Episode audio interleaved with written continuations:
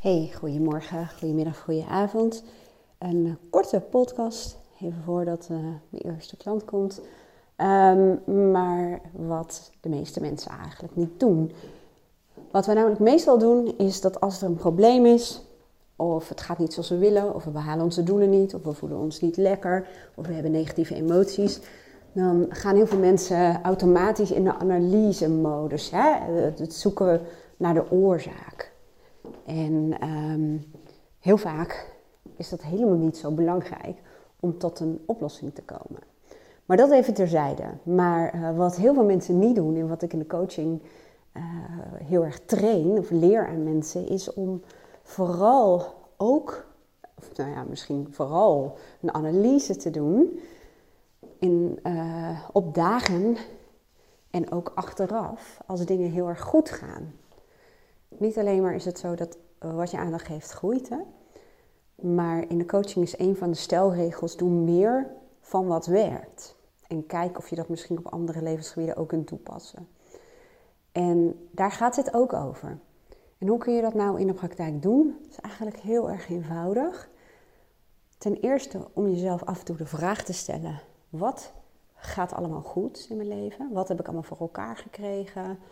Um, wanneer voel ik me heel goed en wat doe ik dan? Wat doe ik dan anders? Maar vooral analyseer wat je doet of wat je hebt gedaan, waardoor het een stuk beter met je gaat of waardoor het misschien wel heel erg goed met je gaat. Dus analyseer wat goed gaat.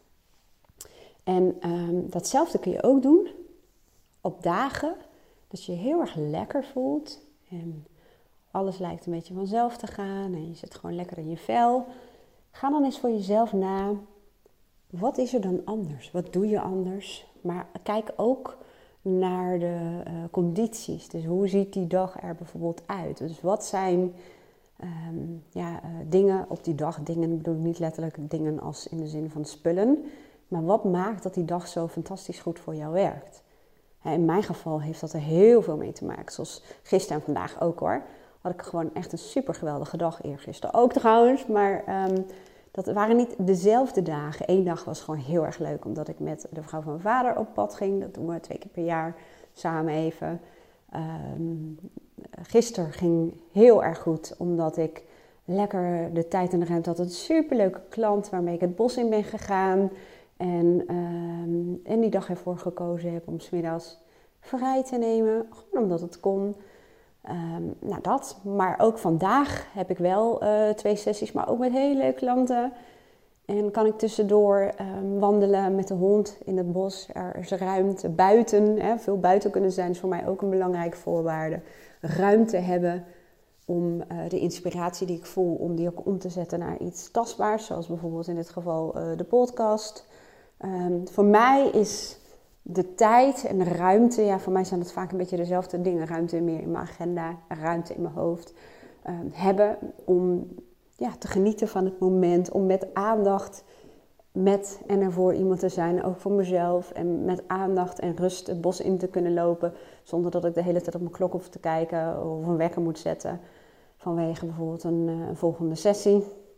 Dus analyseer vooral ook uh, waarom dat als het ware je lievelingsdagen zijn. Want het zit hem vaak in meerdere componenten. Het zit hem ook vaak in uh, hoe je je mentaal, voelt, hoe je bent opgestaan. Dus hoe je nachtrust bijvoorbeeld was, hoe de dag ervoor was. Hè, want dat heeft vaak ook invloed op hoe je de volgende dag bijvoorbeeld wakker wordt. Maar ook met wie ben je. Hè? Um, ik heb ook steeds meer mijn marketing gericht op mijn ideale klant. En um, dat werkt gewoon honderdduizend procent beter en fijner. Hè, er was een moment dat ik dacht, ja, ik heb gewoon veel te veel afspraken. En, dan ga ik kijken, zit het hem in de frequentie of in de hoeveelheid afspraken? Of gaat het ook om de inhoud van uh, de gesprekken? Ik ga even mijn klant open doen. Oké, ik stop deze podcast dus, maar ik hoop dat je er iets aan had. Als dat het geval is, uh, nou, let me know. En deel de podcast met mensen in je omgeving. En als je mij plezier wil doen, dan schrijf even een review op Apple Podcast. Ik wens jou een hele mooie dag en heel graag tot de volgende podcast. Doei!